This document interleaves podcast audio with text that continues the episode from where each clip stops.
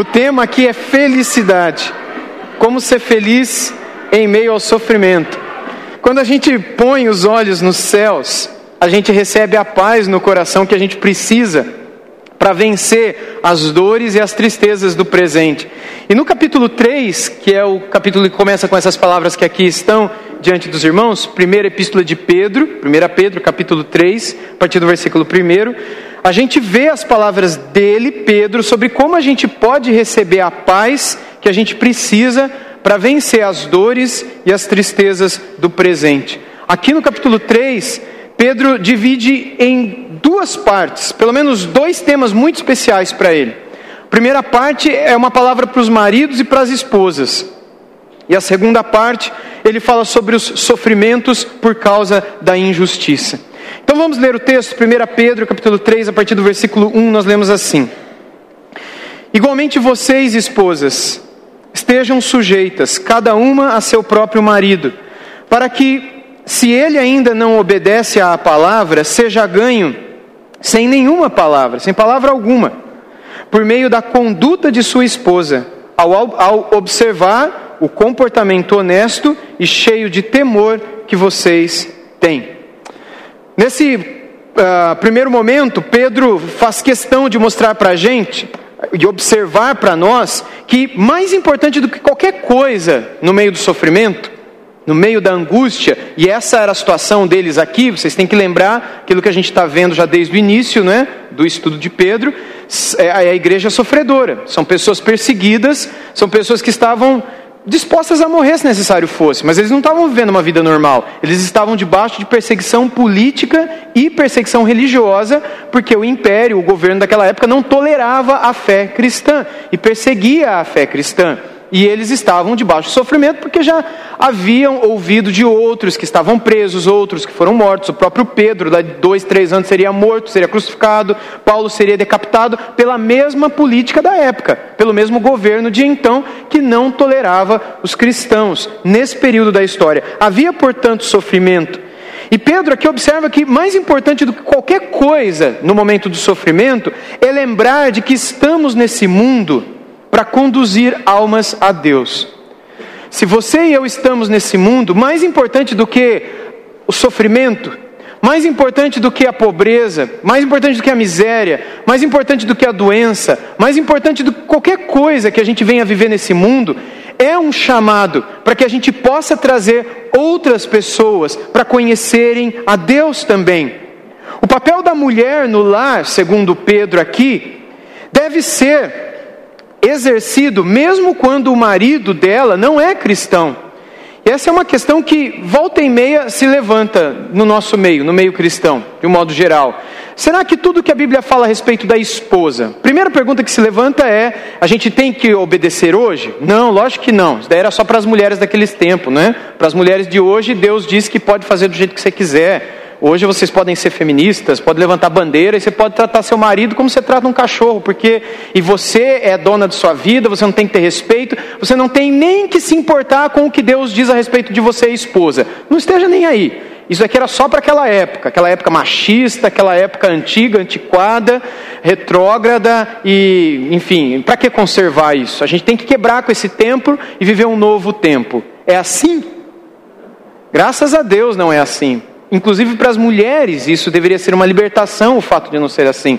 Mas enfim, naquele tempo, o que Pedro disse, que muitas mulheres de então questionavam, e muitas hoje também questionam, mulheres cristãs, é: mas e se o meu marido não for alguém temente a Deus? Se ele não tiver nem aí para se ele for ateu? E se ele for um homem ímpio, um homem sujo, mesmo assim, eu preciso honrar o que a Bíblia diz a respeito do papel da mulher dentro do lar? Ou eu só devo obedecer o que a Bíblia diz, eu esposa, não é? O que a Bíblia diz a respeito do meu papel no lar, se o meu marido for cristão temente a Deus. Pedro vai deixar claro aqui que elas devem ser o que Deus espera que elas sejam, mesmo que o marido não seja cristão. E a preocupação de Pedro e das mulheres crentes daquela época, debaixo de perseguição e sofrimento, deveria sempre ser alcançar almas para Jesus. Mais importante do que se preocupar com elas mesmas, mais importante do que se preocupar com a honra delas, com o nome delas, com o corpo delas, com a vida delas, com o futuro delas, com o dinheiro delas, com a carreira delas, com o diploma delas, era elas se lembrarem, e eles também, mas aqui ele está falando delas, era elas se lembrar que elas não eram nada, como o marido delas não era porcaria nenhuma também. E que elas estavam aqui, e se elas foram salvas pelo Senhor, para serem usadas pelo Senhor para trazerem outras a mesma salvação, uma vez que elas, salvas, encontraram a verdadeira felicidade, encontraram a verdadeira libertação, encontraram a verdadeira liberdade, encontraram a vida, encontraram a paz, e agora Deus as convida para serem parceiras de Deus, nos trazer, no trazer outras pessoas para essa mesma liberdade, no trazer outras pessoas para essa mesma alegria, no trazer outras pessoas para essa mesma libertação. Então o que Pedro diz para elas é o que ele diz para todas as demais pessoas, sejam homens, sejam mulheres. A gente não está aqui para correr atrás da nossa própria bandeira. A gente não está aqui para levantar o nosso estandarte, porque o nosso estandarte é o de Cristo. A nossa bandeira é a do Evangelho, não é a do arco-íris, não é a da Igreja Batista, não é a da tradição judaico-cristã, não é a do Ocidente, não é a, é só, a nossa bandeira é a do Evangelho, e o Evangelho nos liberta de tanta ignorância e de tantas coisas que na verdade nos oprimem e a gente tem dificuldade de reconhecer. Coisas que lá no fundo nos entristecem, nos incomodam, nos desanimam, dão a nós um olhar pessimista do mundo e que na verdade escondem de nós uma verdadeira escravidão que a gente está vivendo quando na verdade a gente acha que a gente que na verdade está pensando fora da caixa e está querendo ser livre de verdade, quando não. Pedro aqui quer mostrar para elas, mais importante do que tudo nesse momento, é vocês trazerem os seus maridos para essa salvação, para essa liberdade, para essa alegria. E Pedro deixa claro que a mulher pode ser um grande instrumento para trazer o marido dela à fé. E para isso, elas precisam deixar evidentes três coisas que ele coloca aqui. E a primeira coisa, e eu divido essas três coisas aqui diante de vocês, é a conduta. A segunda, o comportamento honesto. A terceira, vê-las cheia de temor. Deus, é, é, perdão, Pedro vai dizer isso aqui para elas. Ele vai dizer no versículo 1: igualmente vocês, esposas. Isso daqui não é Pedro, ok? Isso daqui é o Espírito Santo de Deus que usa Pedro para colocar a vontade de Deus, não para um tempo e um grupo específico, mas para além daquele tempo e grupo, pessoas em todos os tempos e em toda a história. Porque a palavra não é de um homem, mas de um Deus, e esse Deus não é homem e não é temporal, ele é eterno. Por essa razão, a sua palavra é atemporal, é supra-histórica, e ela alcança a gente de ontem, de hoje e do amanhã. Portanto, é Deus aqui dizendo para as mulheres: estejam sujeitas, cada uma a seu próprio marido, para que, se ele ainda não obedece à palavra, seja ganho sem palavra alguma. É a única vez em toda a Bíblia que o Senhor nos diz que é possível alguém ser ganho sem palavra alguma, porque nos parece uma contradição. O Evangelho exige, espera, demanda palavra. Você não salva pessoas dando exemplo para elas, você salva pessoas pregando para elas. Mas nesse contexto, aparentemente, os maridos já haviam ouvido muitas vezes o Evangelho. Os maridos já haviam conversado, talvez discutido, talvez até brigado. Conheciam, porque as esposas falavam. Era a vida delas, elas amavam o Senhor. E aqui era como se Pedro dissesse: para de falar. Não adianta mais falar. O que tinha que ser falado já foi. Portanto, a semente já foi lançada e há um Deus soberano que é poderoso para fazê-la germinar. Vocês já lançaram a semente, agora é tempo de fazer estas três coisas que aqui estão.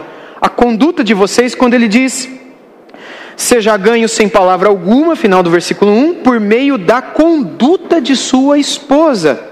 Verso 2: ao observar o comportamento honesto, e em terceiro lugar, final do verso 2, cheio de temor que vocês têm. Então, o Espírito de Deus aqui nos mostra que a esposa tendo, tendo uma conduta cristã exemplar, o que seria uma conduta cristã exemplar? Seria uma conduta uh, correspondente ao Sermão do Monte, irmãos.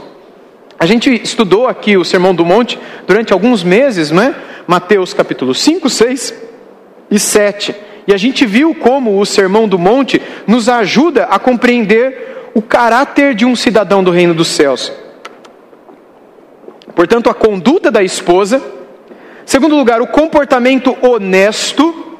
Se todos devem ser honestos, principalmente aquelas que são esposas de alguém que não conhece o Senhor. Eu creio que isso aqui vale também para os maridos cuja esposa não é temente ao Senhor.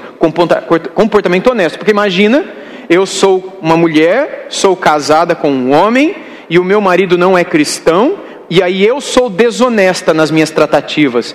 Como é que o meu marido vai olhar para a minha vida e vai ver o que, o que essa palavra transformou você? Não transformou em nada, porque você é desonesto tanto quanto os outros são. Logo, a honestidade na vida da esposa cujo marido não é cristão deve ser impecável, honesta acima de tudo. E a terceira coisa que ele diz é cheio de temor que vocês têm. Quando eles olham o comportamento, o comportamento, comportamento, dia a dia da esposa deve ser cheio de temor. Eles devem vê-las tendo temor diante de Deus. Eles devem vê-las orando a Deus. Eles devem vê-las confessando que vocês confiam em Deus diante de uma determinada situação. Eles devem vê-las lendo a Bíblia. Eles devem vê-las tendo temor a Deus.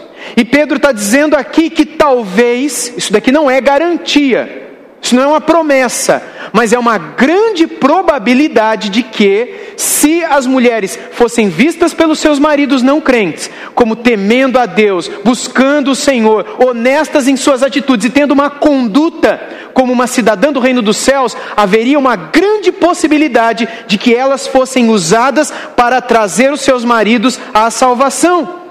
Porque no meio do versículo 1 ele diz: para que ele, o marido, ainda que, que ainda não obedece à palavra, seja ganho à palavra de Deus. Portanto, há esperança de salvação. O resto seria com Deus. As mulheres agiriam como as mulheres devem agir, à luz do que Deus diz aqui, o resto Deus faria. O resto da batalha era entre Deus e o coração e a mente daquele marido.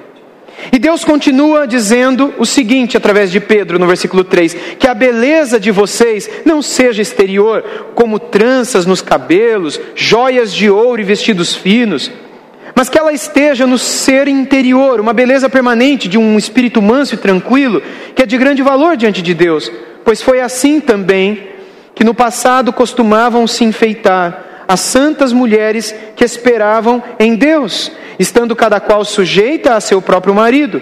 Foi o que fez Sara, que obedeceu a Abraão, chamando-o de Senhor, da qual vocês se tornaram filhas, praticando o bem e não temendo perturbação alguma. O que, que Pedro vai dizer aqui? Qual é o papel da mulher?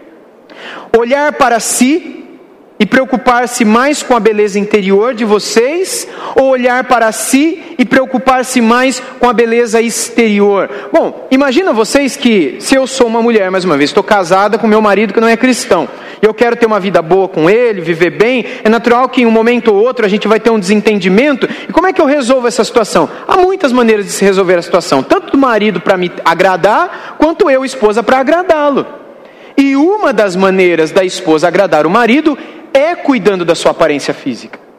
Não há nada de errado nisso aqui. As mulheres, elas, elas devem fazer isso, assim como os homens também devem cuidar de si. A gente tem que chegar que nem um bruxo, que nem uma bruxa, e, e não é assim, subaco peludo, ou a mulher, não é? E o marido tudo fedendo, querendo dar um abraço na esposa e um beijo, se você me ama, me abraça aqui. Não é para ser assim. Mas o ponto de Pedro aqui é que não é dessa maneira. Porque muito mais agradável do que os perfumes e a aparência e aquilo que agrada e que pode resolver uma situação de briga, pode seduzir, etc. Muito mais do que isso é se um e outro ver no coração do outro e o de um uma beleza interior. Isso é o mais importante. Eu sei que essa é uma dificuldade, tanto para mulheres quanto para homens. Mas é a beleza interior que tem o poder de transformar a situação e a pessoa. Tem gente que é casado com mulheres lindíssimas, impecavelmente lindas. Mas tem hora que a discussão chega numa situação que não adianta nada aquela beleza. A gente não está cansado de ver na televisão o caso de rapazes que matam suas esposas novinhas, lindas, porque teve um desentendimento, teve um desacordo, e numa estupidez o cara foi lá e matou a esposa. E você olha, a moça é linda, e a mesma coisa acontece com moças matando rapazes, ou seja, beleza não segura casamento. Segura? Não segura. E Pedro quer deixar claro isso aqui. A beleza interior aqui seria igual a um espírito manso nesse contexto e tranquilo. E as mulheres de Deus do passado, ele cita a Sara, aqui no versículo 6 principalmente. A Sara, ela agiu assim, ela se enfeitava assim. Mas a tentação é qual? Longe de Deus. Longe de Deus é ter um espírito raivoso. Longe de Deus é ter um espírito contencioso, irritado, sempre cheio de respostas para dar e sempre pronto para brigar. E curiosamente, quem age dessa forma errada tende a se preocupar mais ou demais com a beleza externa. Para quê? Com o fim de, de equilibrar, não é? A feiura das atitudes com a beleza do corpo e da aparência. Eu fiz uma coisa tão feia mas quem sabe a minha aparência física resolva a situação. Aprender com o silêncio da intercessão é confiar no poder que só Deus tem para mudar o coração de alguém. Quando eu entendo que nessa hora a melhor coisa que eu faço é calar e orar, interceder e não responder e brigar, gritar, discutir, porque a beleza não estará naquilo que eu possa argumentar, mas estará na minha atitude, no meu temor a Deus que será visto nas minhas atitudes, na maneira como eu reajo às situações. É assim que eu me verei bela, belo. É assim que se verá a presença de Deus na minha vida, por mais feias que sejam as situações.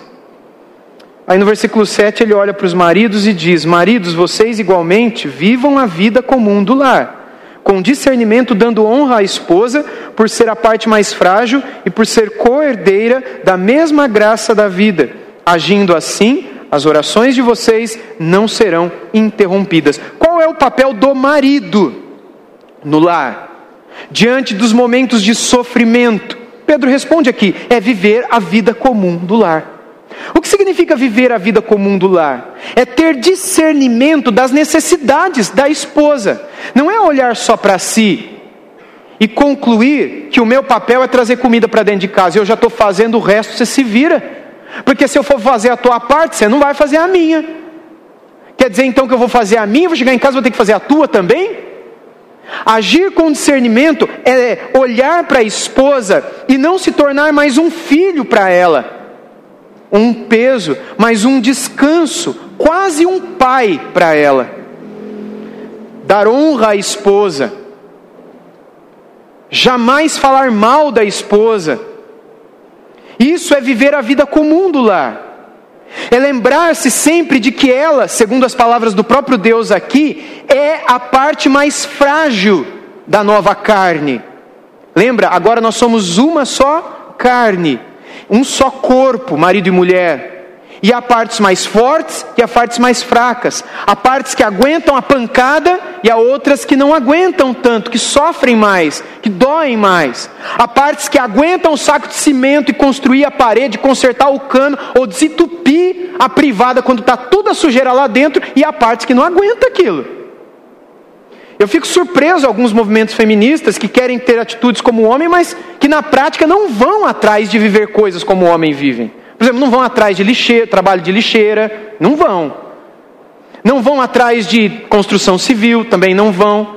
E não quer ter outras funções e trabalhos que são comuns a homens e que são pesadas e nojentas. Normalmente querem ter o quê? Querem ter aquilo que elas devem ter é, em várias outras, vários outros aspectos da vida, do trabalho, da profissão, do salário e etc. Não deve haver separação, não deve haver distinção. Mas normalmente é só esse ponto que se olha e não o restante da vida. Porque quando se olha o restante da vida, se conclui que para outras coisas, as mulheres, elas não foram criadas por Deus para aquilo. E elas que digam graças a Deus. Graças a Deus que Deus não as colocou para essas situações. Ou elas querem viver essas situações? Tem muito marmanjo que não quer essa situação. Ah, eu tenho medo de barata. Bem, vem aqui dar uma chinelada. Pô, mas que homem é esse? E se a esposa tem também, como é que vai ser a situação dando aquele lá? Desculpa o exemplo, tá? Né? Ou outras situações, é tudo bem, tem homem que tem fobia de barata. Desculpa, irmão, se você tem medo de barata, não é nada contra barata, tá bom? Eu entendo que você possa ter medo de barata.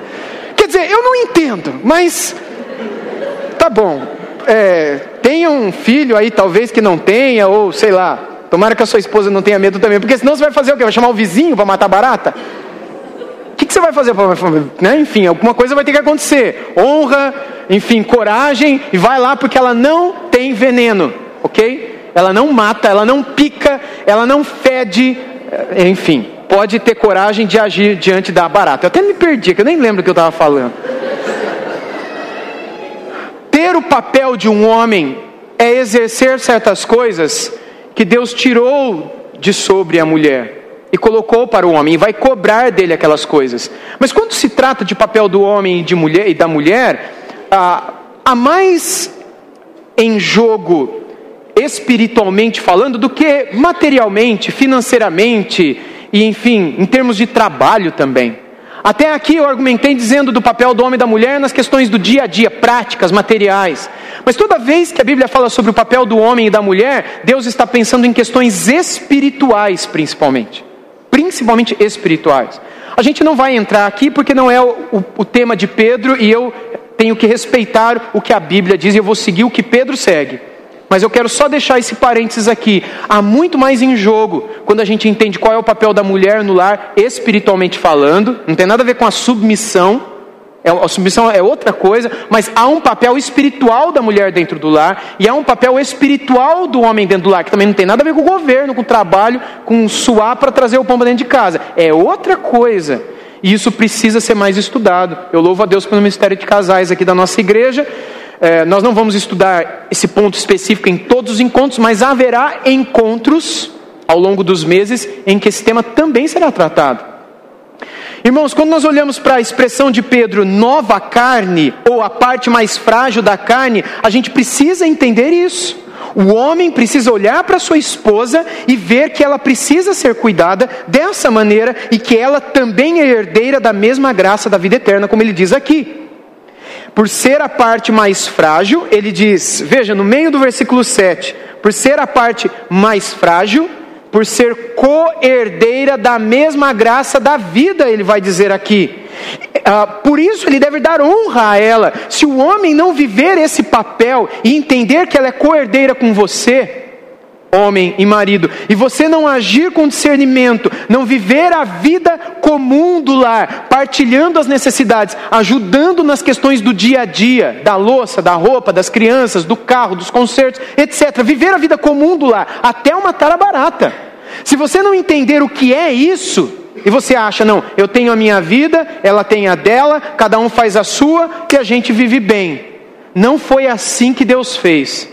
Esse é o casamento não segundo Deus, mas é um casamento segundo, aí você adjetiva da maneira que você quiser. Mas o casamento segundo Deus é onde um está com o outro e o outro está com um. Onde há uma só carne, há uma parceria verdadeira. E o marido, que muitas vezes tem a responsabilidade mais pesada, porque é cobrado dele da parte de Deus, tanto a questão espiritual do lar, quanto a questão material também do lar, não que a mulher não possa trazer, mas é cobrado isso do homem desde Gênesis até o final da Bíblia, até o final dos tempos, isso dentro do cristianismo e fora do cristianismo também. Espera-se que o homem não ache que porque ele está trazendo dinheiro e comida para dentro de casa, que ele não precisa fazer mais nada. Porque não é assim que a Bíblia nos ensina. A nós, homens. E se nós agíssemos assim, irmãos, que Deus nos guarde disso. Olha o que, que Deus diz aqui. Agindo dessa maneira, o que, que vai acontecer com vocês? As orações de vocês não serão interrompidas. Se vocês agirem assim, ou seja, vivendo a vida comum, mas se vocês não viverem, vai ser interrompida. Se o homem não viver o seu papel, Deus não vai ouvir as suas orações. Se você achar que você, homem, pode viver do jeito que você quiser e não deve partilhar com a sua esposa, não adianta nem orar. Deus não vai ouvir suas orações. Aí a partir do versículo 8, Pedro vai falar com o marido e com a esposa, com todo mundo. 8 a 12 agora. Finalmente, tenham todos o mesmo modo de pensar. Sejam compassivos, fraternalmente amigos, misericordiosos, humildes, não paguem mal com o mal. Ele fez para mim, eu vou fazer para ele, na mesma moeda.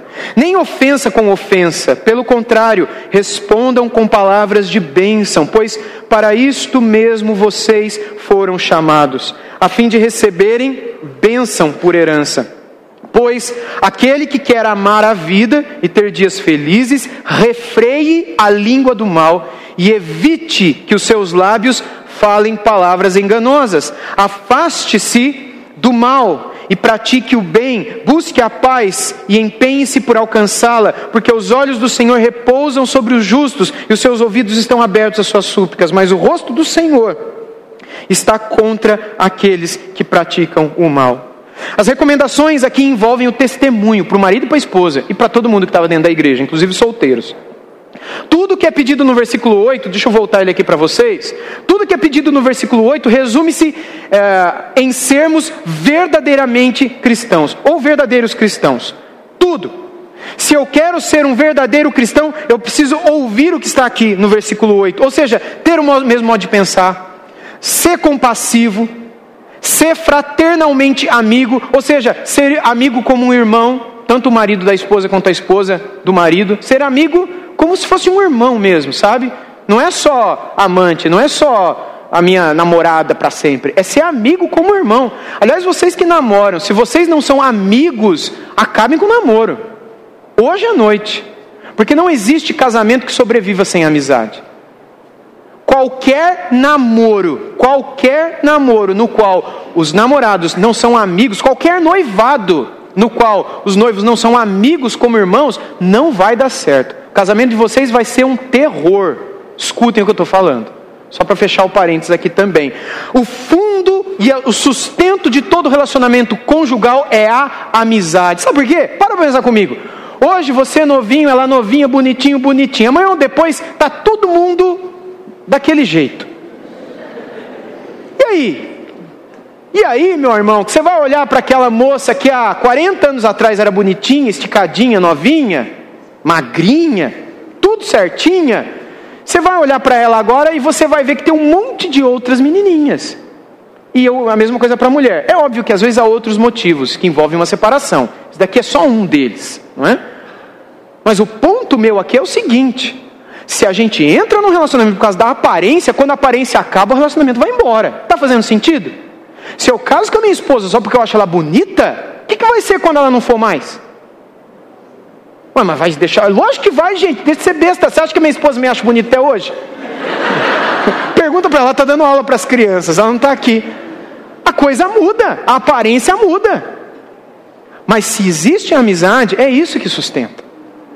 A gente vai ter 80, 90 anos de idade, a gente vai dar a mão para o outro e a gente vai ser feliz, porque a gente é amigo, como um irmão. E aí brota o amor, e aí brota o desejo, e a vontade de permanecer junto. Por, por isso que é sempre tempo de uma restauração de um relacionamento, focar na amizade. E não em qualquer outra coisa. O resto é um plus, é um bônus, é um presente, é um a mais. Mas é a amizade que sustenta e que deveria ser o início de tudo a base para tudo. Mas infelizmente, na maioria dos relacionamentos, a amizade é só mais uma coisa e não o fundamento de um possível e futuro casamento. As demais recomendações têm a ver com os valores, não é que ornam o nosso caráter cristão, que enfeitam o nosso caráter cristão. No versículo 9, aplica-se apenas aos cristãos aqui sendo perseguidos pela sua fé. Ele diz o seguinte no versículo 9: Não paguem o mal com mal, nem ofensa com ofensa, pelo contrário, respondam com palavras de bênção, pois para isso mesmo vocês foram chamados, a fim de receberem bênção por herança. Esse versículo 9, a partir do momento que ele saiu lá do 7, do marido da mulher, agora ele olha para todo mundo, e ele lembra do que todo mundo estava vivendo. E a hora que o pessoal chegasse com arma na mão para prendê-los por causa da fé deles, Paulo está, perdão, Pedro está dizendo, não é para você receber eles com arma na mão também. Não é para pagar ofensa com ofensa. E isso aplica-se apenas caixa alta, que caps lock, negrito sublinhado, apenas aos cristãos sendo perseguidos pela sua fé ou outras situações em que, por sermos cristãos, somos atacados. Pensa, por exemplo, num, numa família de missionários na Nigéria em que o Boko Haram chega, aquela facção islâmica anticristã e que sequestra meninas, estupra meninas, escraviza meninas, enfim, mata cristãos, queima aldeias de cristãos. Hoje tem alguns documentários, inclusive filmes, sobre o Boko Haram, não é? Que inclusive foi é, aplaudido e financiado pelo governo federal brasileiro há poucos anos atrás, que é um terror, uma tragédia, uma coisa triste na nossa própria história de país. Pensa nos cristãos. Eu conheci preguei em Bauru alguns meses atrás, e chegou na igreja em que eu preguei, a igreja missionária de Bauru, um missionário da Nigéria. E esse missionário estava lá quando uma facção islâmica dessas, uh, como o, o, Estado Islâmico, que agora praticamente não existe mais, né, mas que causou o terror lá no Oriente Médio, chegou ali e começaram a tocar o terror naquela cidade. Ele estava ali, ele, a esposa e os filhos. E como ele tentou arrancar a placa, porque mandaram mensagens de WhatsApp para eles: olha, arranca a placa porque eles estão queimando fogo em igreja, já apedrejaram uma, queimaram outra, estão matando gente que não é islâmica por onde eles passam. E eles e vão passar na tua rua. E ele saiu de casa e uma placa de ferro na frente da casa dele, que era uma escola cristã que ele tinha ali, onde funcionava a igreja também. E ele sozinho com a esposa e os filhos dentro de casa, os filhos pequenos, ele tem a minha idade, os filhos são da idade dos meus. Tenta imaginar o terror é, tudo cortado, energia cortada, e ele vai lá fora e não consegue arrancar a placa, e ele sabia que em questão de uma hora talvez eles chegariam. O que, que ele fez? Ele pegou e ligou para um amigo dele, muçulmano, cujos filhos estavam naquela escola, porque ele sabia que o pensamento daquele rapaz muçulmano não era como o daqueles extremistas. E ele falou: Você sabe o que está acontecendo? Ele falou: Eu sei, eu estou preocupado com você. Ele falou: Então, estou tentando arrancar a placa aqui da escola você não pode vir me ajudar? Porque eu sei que você tem uma serra elétrica. Ele falou: Não, estou indo para ir para te ajudar. Ele veio, cortou com uma serra elétrica a placa, e ele levou para casa dele, ele muçulmano, depois voltou, ficou ali, e a família fugiu para uma outra cidade, para uma outra casa, de uma família muçulmana que os guardou. E assim eles sobreviveram. Mas a escola que ele cuidava, a escola, ela foi totalmente incendiada. Mais de. É, em torno de 400 alunos estudavam naquela escola. Talvez vocês tenham visto isso na televisão, isso passou na televisão, no Jornal Nacional e passou no Fantástico no final de semana. Que um grupo na Nigéria atacou e incendiou uma escola, mas ninguém ficou ferido porque não tinha ninguém na hora. Isso passou no noticiário. E essa escola, escola era dirigida por esse rapaz que eu conheci em Bauru. Nesse contexto, quando vem a perseguição político-religiosa, o que, que a gente faz? A gente não faz nada, irmãos. A gente não pode lutar. A gente não pode pagar mal com mal. E é isso que Pedro está falando para os cristãos aqui. A gente foi chamado para ter a nossa fé antes de tudo em nossa vida. Antes de tudo em nossa vida. Agora, isso, me permita fazer um outro parênteses aqui. Isso não se aplicaria uh, a um policial no exercício do seu poder, do, do seu poder mesmo, da sua atividade. Se eu sou um policial, Aí vem um bandido e vai matar alguém na rua eu estou ali, o que, que eu faço? Eu me ajoelho e começo a orar por ele. Ou eu faço o coração e a pomba da paz, trago uma flor branca e falo, meu amigo, Jesus te ama e eu também. Não faça isso. É isso que a gente tem que fazer? O policial faria isso? O que, que você faria se alguém tivesse com uma arma apontada para a cabeça do seu filho? Essa semana, no Rio de Janeiro, na capital, cidade do Rio, um desses caras Bom, eu não, nem vou falar aqui, porque eu, enfim, eu perco muita paciência com essas coisas. Um desses caras que é defendido por um grupo que não deveria defendê-los. Ele chegou num restaurante, colocou a arma na cabeça de uma criança de 10 anos de idade. 10 anos de idade e pediu para a criança, a minha filha Ana tem 10 anos de idade, me dá seu celular com a arma na cabeça. E aquele menininho não sabia o que fazer, começou a tremer, me dá seu celular. Aí o pai veio e falou, calma, e se colocou na frente. O bandido veio e deu três tiros no peito daquele pai. E pegou o celular do menino e saiu correndo. E ai da gente se a gente falar mal desse bandido que matou aquele pai. E ai de alguém se, né, por causa de todas as. Vocês sabem do que eu estou querendo dizer. Isso se aplica a esse contexto? Não. Nesse contexto, se aquele pai tem como, ele defende o seu filho. Naquele contexto, aquele pai, ele se autodefende. Isso aqui não se aplica à defesa pessoal, a menos que aquele bandido estivesse com a arma na cabeça daquela criança, porque aquela criança é crente, porque ela é uma temente a Deus. E ao invés do celular, ela estava com uma Bíblia na mão. e aquele bandido estava falando: Você nega Jesus? Rejeita essa Bíblia? Aí tudo bem, o pai e a criança poderiam morrer pela fé, porque Pedro diz que eles não podem negar a fé. Vocês estão me entendendo? Mas em todo outro contexto é legítima a defesa pessoal, biblicamente falando. No nosso país nós não temos leis que nos garantem isso, pelo menos em toda a sua extensão, infelizmente. Mas é um direito garantido pela palavra de Deus e pelo Deus da palavra. A felicidade, irmãos, ela é alcançada também quando a gente busca o bem e a gente pratica o bem. Esquece esse contexto da criança e do pai que foi assassinado. Volta para o contexto de Pedro e da perseguição religiosa. Volta para esses países de perseguição religiosa. Os cristãos são perseguidos, são ameaçados à morte por causa da sua fé. O que, que a gente faz nesse contexto? A gente não paga o mal com o mal. A gente não paga a ofensa com a ofensa. Eles se armaram, vamos nos armar também. Nesse contexto, não. Eu espero que os irmãos estejam entendendo. Os olhos do Senhor, segundo Pedro aqui, estão sobre aqueles que ouvem essas recomendações. E aí então, a partir do versículo 13, a gente lê: Ora, quem há de maltratá-los se vocês forem zelosos na prática do bem?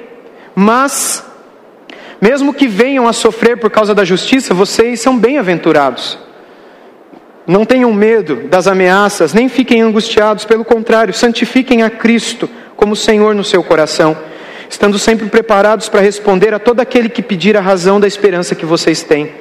Mas façam isso com mansidão e temor, com boa consciência, de modo que naquilo em que falam mal de vocês, fiquem envergonhados. Esses que difamam a boa conduta que vocês têm em Cristo, porque se for da vontade de Deus, é melhor que vocês sofram por praticar o bem do que por praticar o mal. Perdão, eu não avancei aqui nos slides. Pedro então volta ao ponto principal da epístola, o sofrimento por eles serem cristãos. Ele volta a esse ponto desde o comecinho do 13. E se eles sofrem maus tratos, não é? Se eles sofrem injustiças, como ele diz aqui no comecinho do 13, se eles sofrem tudo isso pela prática do bem, isso faria daqueles cristãos pessoas bem-aventuradas, felizes. Em meio ao sofrimento, elas deveriam santificar a Cristo no coração delas, é o que ele diz aqui. Em meio ao sofrimento, eles deveriam se preparar para explicar a fé que possuíam. Ou seja, mesmo em meio ao sofrimento, eles deveriam agir com calma, com mansidão, com paciência e não deixar de buscar conhecimento, não deixar de estudar a palavra, não deixar de ter o que dizer caso Deus toque no coração de um desses soldados e surja a oportunidade de falar de Cristo para eles partir do 18. Aliás, antes disso, não é só destacando aqui então, em meio ao sofrimento eles deveriam santificar a Cristo. Eu faço questão de enfatizar isso.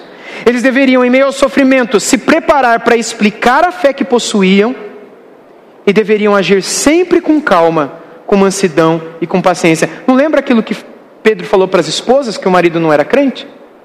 A mesma coisa. E aí então no verso 18: Pois também Cristo padeceu uma única vez pelos pecados, o justo pelos injustos, para conduzir vocês a Deus, morto sim na carne, mas vivificado no espírito, no qual também foi e pregou aos espíritos em prisão, os quais no outro tempo foram desobedientes, quando Deus aguardava com paciência nos dias de Noé, enquanto se preparava a arca na qual poucas pessoas, apenas oito, foram salvas através da água. O batismo, que corresponde a isso, agora também salva vocês, não sendo a remoção das impurezas do corpo, mas o apelo por uma boa consciência para com Deus, por meio da ressurreição de Jesus Cristo, que depois de ir para o céu está à direita de Deus, ficando-lhe subordinados anjos, potestades e poderes. Agora, então, ao final, Pedro os lembra mais uma vez de Cristo. Cristo também sofreu. Ele fez isso no capítulo 2. Ele volta a fazer isso agora. Cristo também padeceu por causa da justiça. E a gente compreende o seguinte: é muito fácil deixarmos de sofrer por causa da nossa fé. É só a gente negar o que a gente crê. Por nossas ações ou por nossas palavras. Eu nego, eu não creio em nada disso. É fácil, a gente não vai sofrer. Nos versículos 18 e 19, ou melhor, 19 e 20, a gente encontra um trecho muito mal compreendido e que trouxe muita confusão na história da igreja, que é quando ele diz aqui no versículo é, 19 e 20, o qual também foi e pregou aos espíritos em prisão. Quando é que Cristo pregou aos espíritos em prisão, não é? é O que esse texto ensina, né? o que essas pessoas que mal entendem o texto ensinam é que, eles ensinam isso de uma maneira errada, tá? Após a morte, mas antes da ressurreição, Jesus foi no inferno para pregar para quem estava lá. Já ouviu essa teoria? Antes de ressuscitar, Jesus morreu na cruz. Aí ele morreu, aí foi enterrado. Antes de ressuscitar, o que aconteceu com Jesus? Bom, ele foi ao inferno e pregou lá, discutiu com o diabo, roubou a chave do diabo, amarrou o diabo, e aí ele saiu do inferno para ressuscitar. Mas não é isso que Pedro. Isso aqui foi uma, uma, má interpretação lá atrás, antes da Idade Média começar, na época da, da Idade Antiga ainda, da Igreja Antiga. Infelizmente, essa interpretação permaneceu durante muito tempo, até que na reforma protestante eles voltaram a ler a Bíblia e entenderam que nada disso que Pedro tinha dito ali. Uh, eles apenas afirmam essas palavras de Pedro que Cristo, através de Noé, ele pregou a aquelas pessoas dos dias de Noé, e que agora, aquelas pessoas dos dias de Noé, agora estavam em prisão no inferno. É isso que ele está dizendo aqui, e somente isso. Esses versos apenas afirmam que Cristo, portanto, através de Noé, ele foi e pregou aqueles espíritos que agora estão em prisão. E o versículo 21 também precisa ser bem compreendido, especialmente quando parece afirmar que o batismo salva, porque esse versículo 21 também foi base para dizer que o batismo é salvação, é regenerador. O que Pedro quer dizer aqui, o batismo que corresponde a isso, agora também salva vocês. O que, que salva vocês? Não parece ser o batismo? Mas não é isso que ele está dizendo aí. O que ele quer afirmar aqui é que, assim como a família de Noé foi salva através do passar pela água, que nós também o seríamos. Mas notem, a família de Noé não foi salva por causa da água do dilúvio, mas por eles terem crido na mensagem de Deus sobre o dilúvio e a necessidade da construção da arca. A fé de Noé e da família dele foi que o salvou. E a epístola de Hebreus, no capítulo 11, vai dizer isso: que Noé foi salvo pela fé. Assim, nós também hoje, ao crermos na mensagem do Evangelho de Cristo, a gente é salvo. E após manifestarmos a nossa fé em Cristo Jesus e sermos salvos, nós também passamos pelas águas as quais testemunham da nossa morte para a antiga vida, o antigo mundo, e a nossa purificação para vivermos uma nova vida com Deus. É nesse sentido que Pedro vai fazer um paralelo entre as águas que salvaram Noé e as águas que nos salvam hoje também. Não é que a água salva, mas a água é um testemunho de que houve fé no coração daqueles que estão ali passando pelas águas. Concluindo, meus irmãos, eu quero encerrar aqui como a gente pode ser feliz em meio ao sofrimento? Nesse capítulo, Pedro informa o quanto o sofrimento pode ser encarado de outra forma. Ele nos mostra como o bom testemunho e a fidelidade ao Senhor podem trazer à nossa vida a felicidade, podem fazer com que a gente seja realmente feliz, mesmo em meio a tanta injustiça, perseguição pelas quais a gente passa. E assim Deus dá um nó na normalidade humana. Ou seja, o sofrimento para a humanidade é sinônimo de tristeza. Sofrimento é sinônimo de infelicidade, mas Deus dá um nó aqui e inverte as coisas. Porque dando ouvidos a esses conselhos, a felicidade pode chegar com a fidelidade. No meio do sofrimento, se eu for fiel, eu encontrarei a felicidade. Que Deus nos ajude a sermos fiéis a Ele. As mulheres, os maridos, os solteiros, os novos, os velhos, todos nós, sermos fiéis ao Senhor em tudo, a fim de que a gente possa ser verdadeiramente feliz, mesmo em meio aos sofrimentos.